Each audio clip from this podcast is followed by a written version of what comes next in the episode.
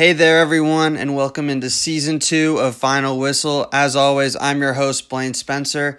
I'm pleased to announce that we're going to be trying to go two times a week now, starting on Tuesdays and Fridays. So, this is episode one of season two this week, and we're going to start off by talking about the Eagles and Giants that took place last night, as well as games three of the World Series, a little preview and recap of the first two games.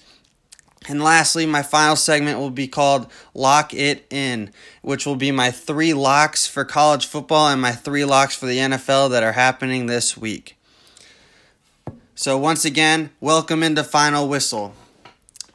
First off, we want to look at what happened this last night where the Philadelphia Eagles rallied from a 21 to 10 deficit to end up taking down the New York Giants 22 21.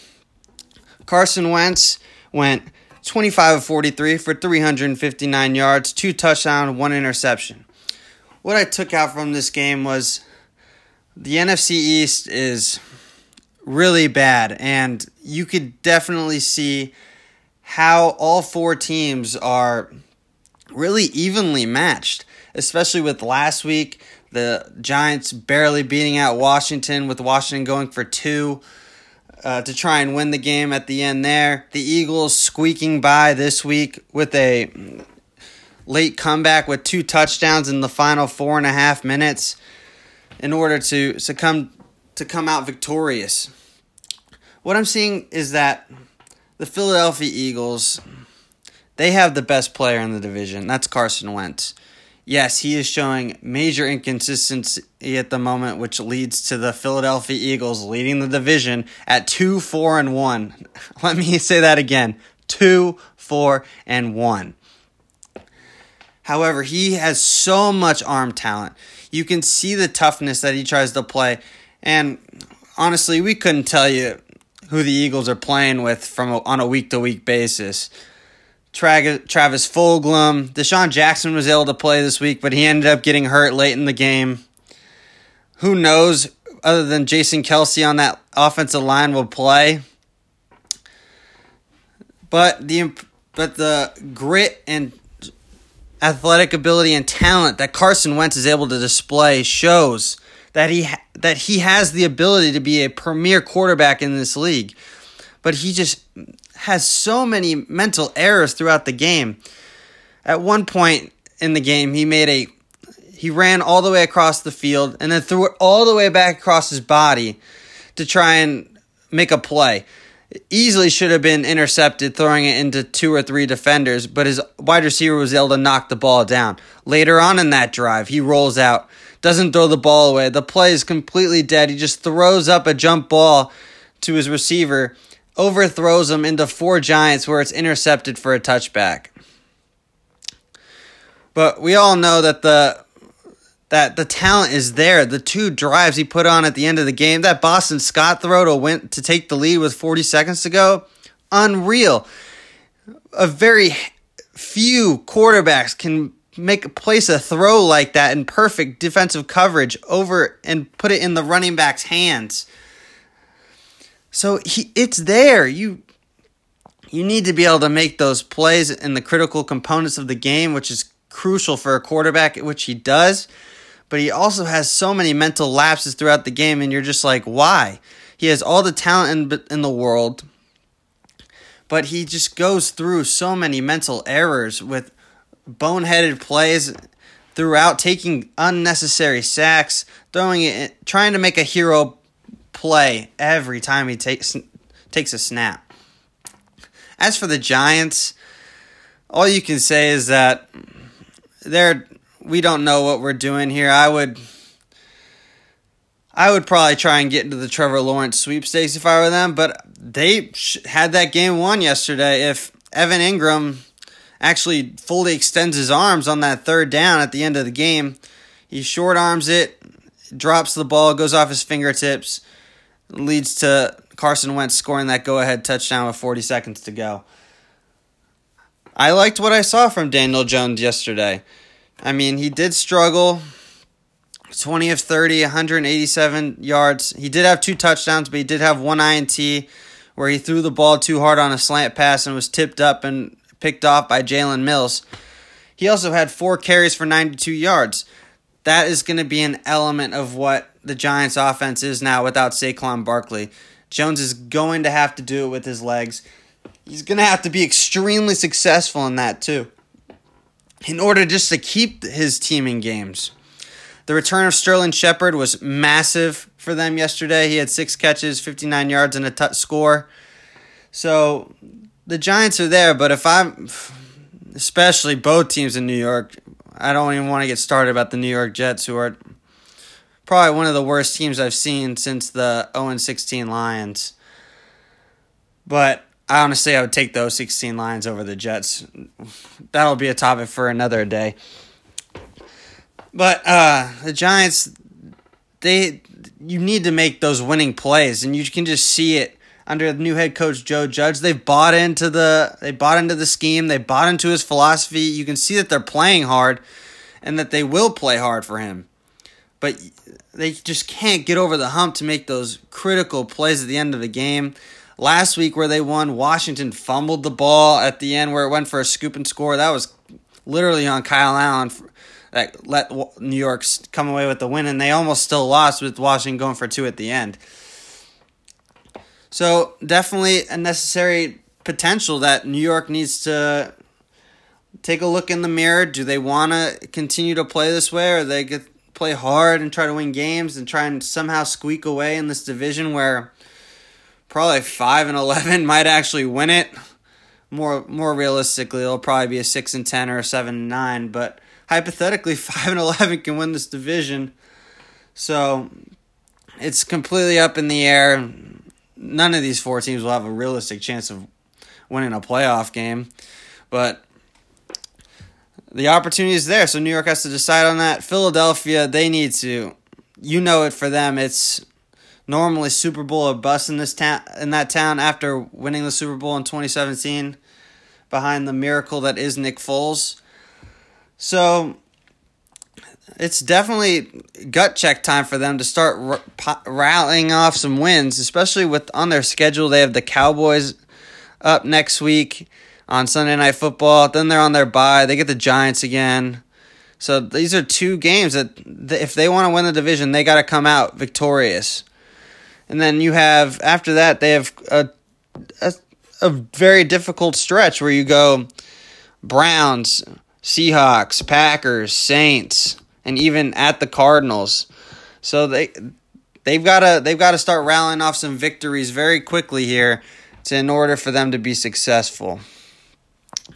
So again, wide open division. We'll see how it plays out. I think the Eagles are definitely the front runner, especially with the Dak Prescott injury and how awful the Cowboys have looked on defense, on pace to being the worst defense potentially in NFL history. So, Eagles will have to do what they do. Giants have to make a decision. Dave Gettleman should be fired. He's just been an awful GM for them. And it might be just a start to see if you can just try and get Trevor Lawrence. He is a, in my opinion, from what I've seen, a home run. A home run. Best QB prospect coming out since Andrew Luck and I think he has the potential of being a lot better than Andrew Luck was. And he Andrew Luck was a solid football NFL Pro Bowl player for the Indianapolis Colts. So we'll see how this plays out. Again, for the NFC East, you have the Eagles leading the division unbelievably at 2 4 and 1. So we're going to transition now over to the World Series where game three is tonight. Uh, 808 first Eastern time first pitch with the Dodgers and Rays series tied one game apiece. We had the Dodgers blow out the Rays in game one, winning eight to three, where the bats were clicking and they were able to really dominate. Mookie Betts was incredible with a home run, two stolen bases, making defensive plays, as well as with a tremendous start from Clayton Kershaw on the hill, going six innings, two hits, one run, one run was that home run before getting yanked on 80 pitches. I think that was honestly a great decision by LA to take him out there. Most of his runs are accumulated where he ends up giving up runs in the later innings, usually seventh inning on. It's, he's usually solid for the first two, three times through the bat through the lineup in his playoff starts. It's those late innings that usually get to him where he struggles. And in game two, all you can say again, it was this time it was the Rays pitching that made those critical plays at the end. You had Blake Snell go roughly four and two thirds. He could have stayed out there and went a fifth, but he only went 88 pitches. Then you had Anderson come on in relief, go an inning and a inning and a third. Then you had Fairbanks come in. They brought in everybody, especially with that day off yesterday. They brought in their their their premier relief pitchers to close out the Dodgers. And then the Dodgers made that late push, putting up one in the eighth. They had a runner on second. You thought, oh boy, here we go. But those Tampa Bay relievers made those critical pitches to shut down relatively that Dodgers high potent offense. As for game three, we have a pitchers matchup for you tonight uh, with Charlie Morton on the hill for the Rays, as well as Walker Buehler for the Dodgers. And throughout these playoffs, these two have clearly been these two teams' aces. Charlie Morton has been nothing short of lights out this postseason with a three going 3 and 0, 15 and a two thirds pitching 17 Ks. His ERA is under one. This postseason, he's been extremely sharp. And those three wins were against Houston twice as well as the Yankees. So he was beating the best. As for Buehler, he's 1 0. His ERA is just under 2. He's also been relatively strong for his club being able to produce when they need it. He's been very solid, and that fastball is nothing short of electric. You, you're going to see a contingency here tonight with the breaking balls of Morton against the fastball of Buehler. So it's going to be very inter- interesting to see. The Dodgers have struggled on breaking pitches, what they which what they showcased in Game Two, that they were struggling to hit the the breaking pitch, and Charlie Morton has probably one of the best breaking ball arsenals in Major League Baseball. And then Buehler, he's got great stuff too, but it's all dependent on his fastball. He dares you to try and hit it, hit his fastball. He will he will challenge hitters, and he's saying you can't beat me. And my best pitch is my fastball, and you can't hit it. So it'll be a very unique circumstance tonight.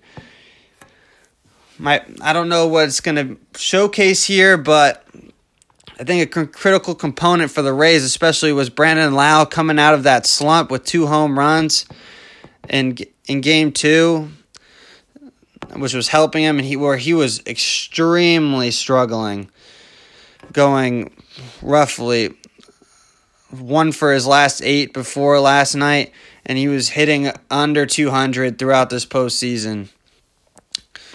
And for the Dodgers, it's it's through Mookie Betts and Corey Seager, who have been the two main bats for this club. Cody Bellinger has been starting to come on of late, especially in the game seven of the NLCS, and then also having some big hits in the game one of the World Series. But it's all going to come down to Corey Seager and Mookie Betts for the Dodgers.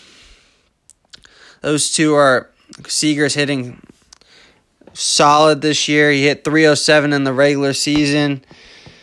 Now he's he's played very well the last 7 days going roughly 6 of 18 excuse me, 6 of 20 from the plate with two walks, four RBIs, two home runs. He's been very hot. And then, of course, Mookie Betts is one of the best players in baseball. I would probably put him right behind Mike Trout as one of the best outfielders and players in general in baseball. So it's going to revolve around them. If I had to give a little prediction for tonight, very low scoring game. It'll be a pitcher's duel. Uh, I want to go here. I'm going to actually take the surprise and take the Rays in game three, especially with Morton just being pretty much unhittable at the moment. So I'm going to take the Rays 4 to 2 here. Um, Dodgers are favorite at minus 145. I think this is the best game where you would take the Rays in an upset. So I would take the Rays here. 4 to 2 is going to be my sc- prediction of a score. And that's what I'm going to see. I think Morton's going to shut them down. He'll go probably six innings, and then you give it to those top end relievers of Anderson, Castillo, Fairbanks, and hopefully they'll close it out for him. Now we're going to transition to my little final segment of the week. It's what I uh, I'm gonna start calling lock it in. So again, we're gonna be focusing here at my top three locks for college football on Saturday, and then my top three locks for the NFL on this weekend as well. So let's take a look here. We're going to start off with college football this weekend that starts tomorrow. And let's see, let's go with my locks for this week. So, my first lock is going to be Notre Dame minus 10 against Pitt.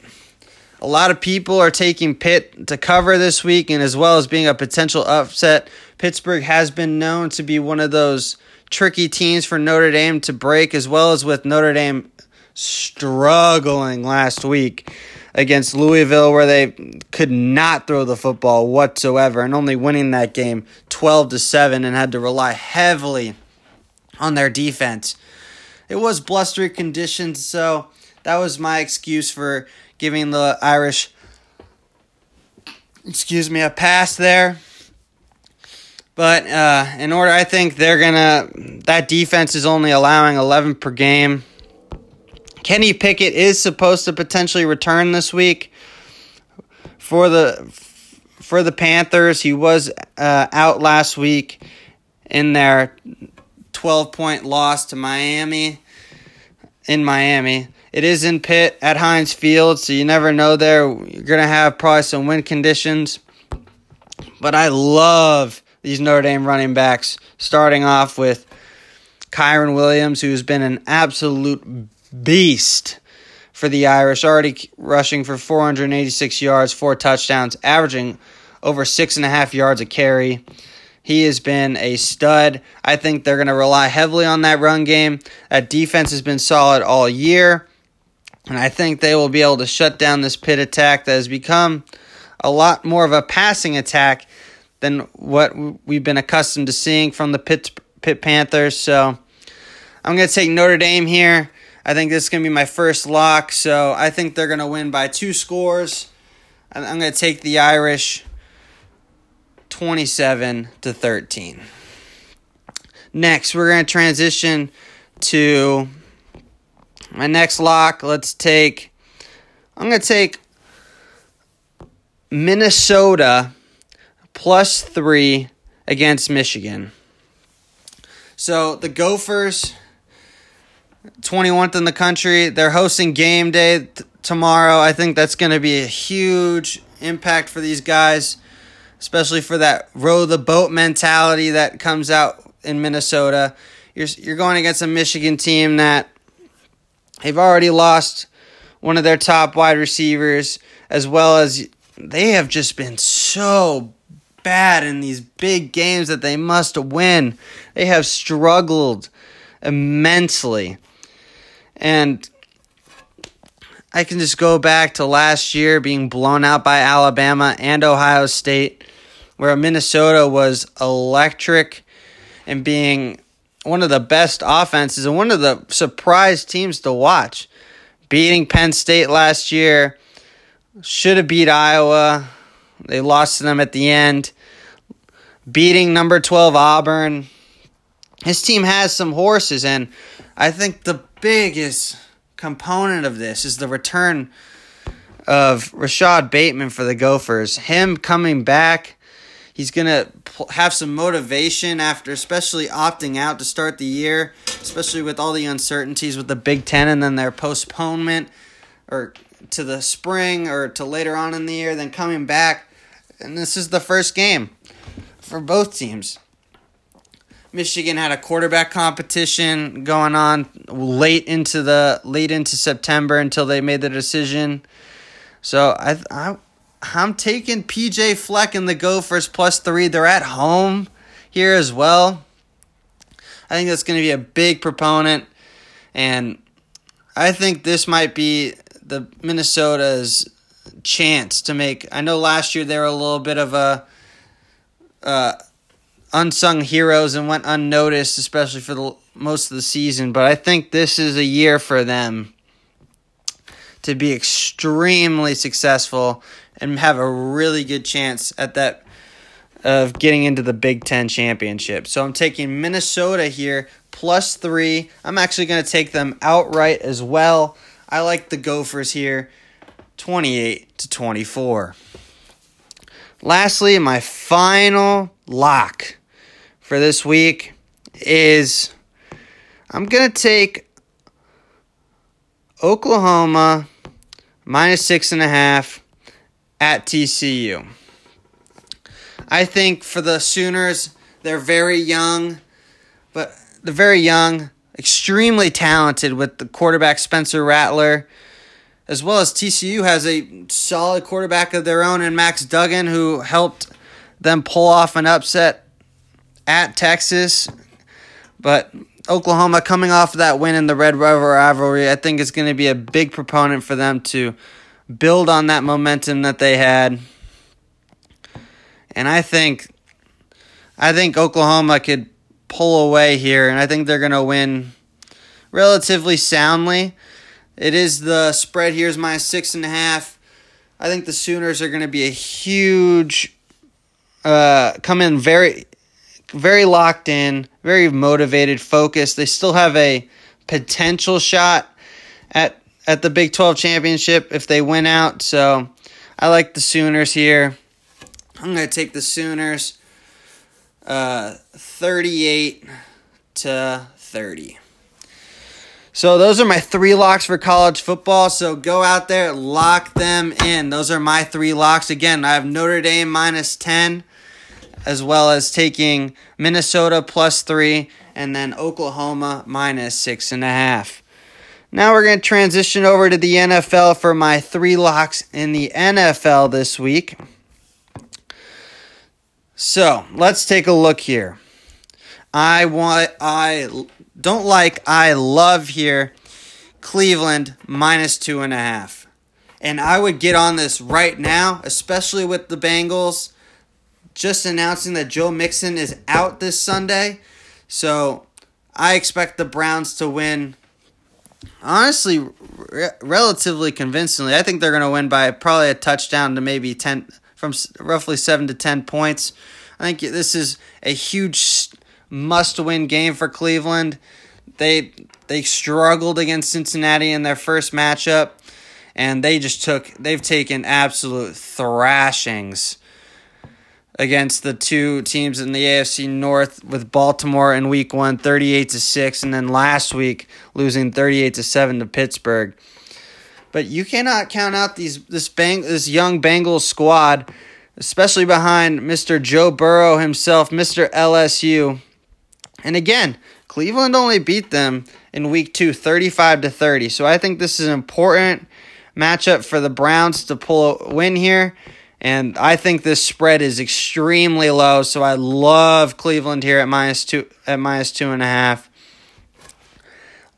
Again, so Critical component for the Browns to win this game manage Baker Mayfield. He has been a very much of a quarterback. If he throws too many times, he starts to make too many critical errors and errant throws and inter- starts turning the ball over. They got to get Odell Beckham involved. These he's only averaging roughly four to five targets a game, which should not be happening. But I understand that you don't want to put too much pressure into Baker's hands, but he, they need to get him some touches some different ways, like they did in their victory over the Cowboys. Reverses, maybe even having him throw a pass, potentially like how Jarvis Landry did. I think those two players need to get some at least seven or eight touches on for both of them, and they will be extremely successful again. So I'm taking Cleveland here. I like the Browns to win 27 to 20. So my second lock for the NFL this weekend, I'm taking the Buffalo Bills minus 11 and a half against the New York Jets. Well, Buffalo's coming off back-to-back losses after both games were on sh- short weeks. Again, they're going to here they're going to be on another short week after playing on Monday night, Monday afternoon or Monday night, depending on where you were living. They got took an absolute beating the week before on that Tuesday night game to, from Tennessee, losing 42 to 16, and as well as then losing on Monday night to Kansas City 26 to 17. And you, you can't uh, write off the Bills after these two losses, especially with them losing to pro- two of the best, in my opinion, uh, the top two teams probably in football right now, arguably. Tennessee's undefeated. Kansas City's only lost once. And you can never doubt what Patrick Mahomes and Andy Reid can do, especially on the offensive side of the ball. But you can, I have to say this Josh Allen has struggled in his last two starts after being red hot and being in that MVP conversation. So he needs to be locked in this week. I know it's going to be potential a potential letdown for them, especially with playing the Jets. But I think they're going to have to make a statement here in their division uh, towards with Miami a game behind and then New England still there. You can never count out Bill Belichick and his Patriots. And this is the Buffalo's best chance in a long time to try and win this division. And I actually picked them to win the division here, so I need them to start uh, rallying, and I think they are. They're gonna make have a statement against the Jets. Yes, Sam Darnold is gonna return, but these guys have just been atrocious. I can't even get started. Like Miami blew them out last week. They've they have not been a competitive football team, and I Buffalo is a potential.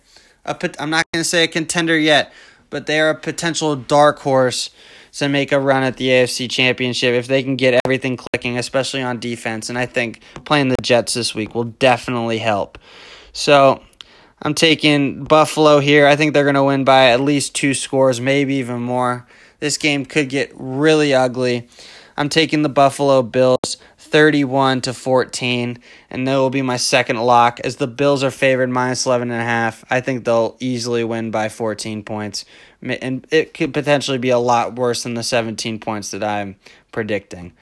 And then my final lock for week 3, I am taking Hold on here. I'm trying to pull it up. I am taking the Detroit Lions plus two and a half versus the Atlanta Falcons. I think this is a huge game for Detroit if they want to maintain any chance of being able to have a outside chance of stealing a wild card spot. They're 2 and 3 at the moment. Yes, the game is in Atlanta. Atlanta is coming off of their first victory last week beating Minnesota. But I think this Detroit team could easily be potentially at four and one if they if D'Andre Swift catches a pass against Chicago in week one, as well as they've been very competitive. So I like Detroit here, plus two and a half. Matthew Stafford, expect him to have a big day against these this struggling Atlanta defense. And I just don't know what I'm gonna get out of Atlanta to be honest. They just find ways to lose. Like honestly, last week once they were up twenty to twenty to nothing, I still thought they had a realistic chance of losing, and that's just what the Atlanta Falcons have become. Unfortunately, being a team that can potentially just lose at any moment. But look at this. I'm going to look at Detroit's schedule. They beat Detroit, uh, Jacksonville last week handily on the road. They should have beaten New Orleans if they didn't give up, make a late critical uh, turnover, and then Drew Brees going down the field to beat them. They beat a very good and up and coming Cardinals team. And then again, they should have beat Chicago in week one. They, this team could easily be four and one at the moment. Right now they're two and three. They still have a outside chance of making a push for that now seventh wild card spot. Hard to, for me to say that now there are seven teams, seven spots for each uh, uh, for the NFC and the AFC to make the playoffs. Atlanta, they did show some strides being able to get off over that hump of finally winning a game, but I just I just don't trust that trust them. They've been way too inconsistent. They've blowing too many leads, blowing the Dallas lead, blowing the Chicago lead, uh, blowing another lead against Carolina. This is a team that easily could be very good as well, but I think they've just lost mo- all motivation. The firing of Dan Quinn has made a has made that apparent. They gave up on Quinn, and then which led ultimately to his firing. And now the Atlanta Falcons are basically cleaning house there in a rebuild, potentially with Matt Ryan on the trading block as well as potentially Julio Jones. And I think this is a huge must win game for Matt Patricia. He is on the hot seat currently as well, especially with how they've struggled in the couple seasons he's been at the helm after them being very competitive and having outside chances to make the playoffs with under Coach Caldwell. So I'm taking Detroit here plus two and a half. I think they're actually going to win outright. I'm going to take the Lions here, twenty eight to twenty. So last, so let's go through it again. My three locks for the NFL. I love Detroit plus two and a half. I think they will actually win outright. I love the Bills minus eleven and a half against the Jets. And the Jets, I don't even know what they're going to throw out there. That could be a that it's going to be a varsity versus JV game, to be honest. And then I ha- I love Cleveland plus two minus excuse me minus two and a half against Cincinnati, especially with this and that that spread will rise. So I would get on that one real quick, especially with the announcement of Joe Mixon being out. So I want to thank everyone for listening today. This was my first episode of season two of Final Whistle. Uh, look out for me on Tuesday. That's going to be when I'm going to be recapping the NFL and hopefully going more in depth about what's happening in the World Series and more. So thanks for listening. I'm your host, as always, Blaine Spencer. Have a good day, everyone. Enjoy your weekend. And it's a football and baseball weekend in October. It's nothing like it. Good night.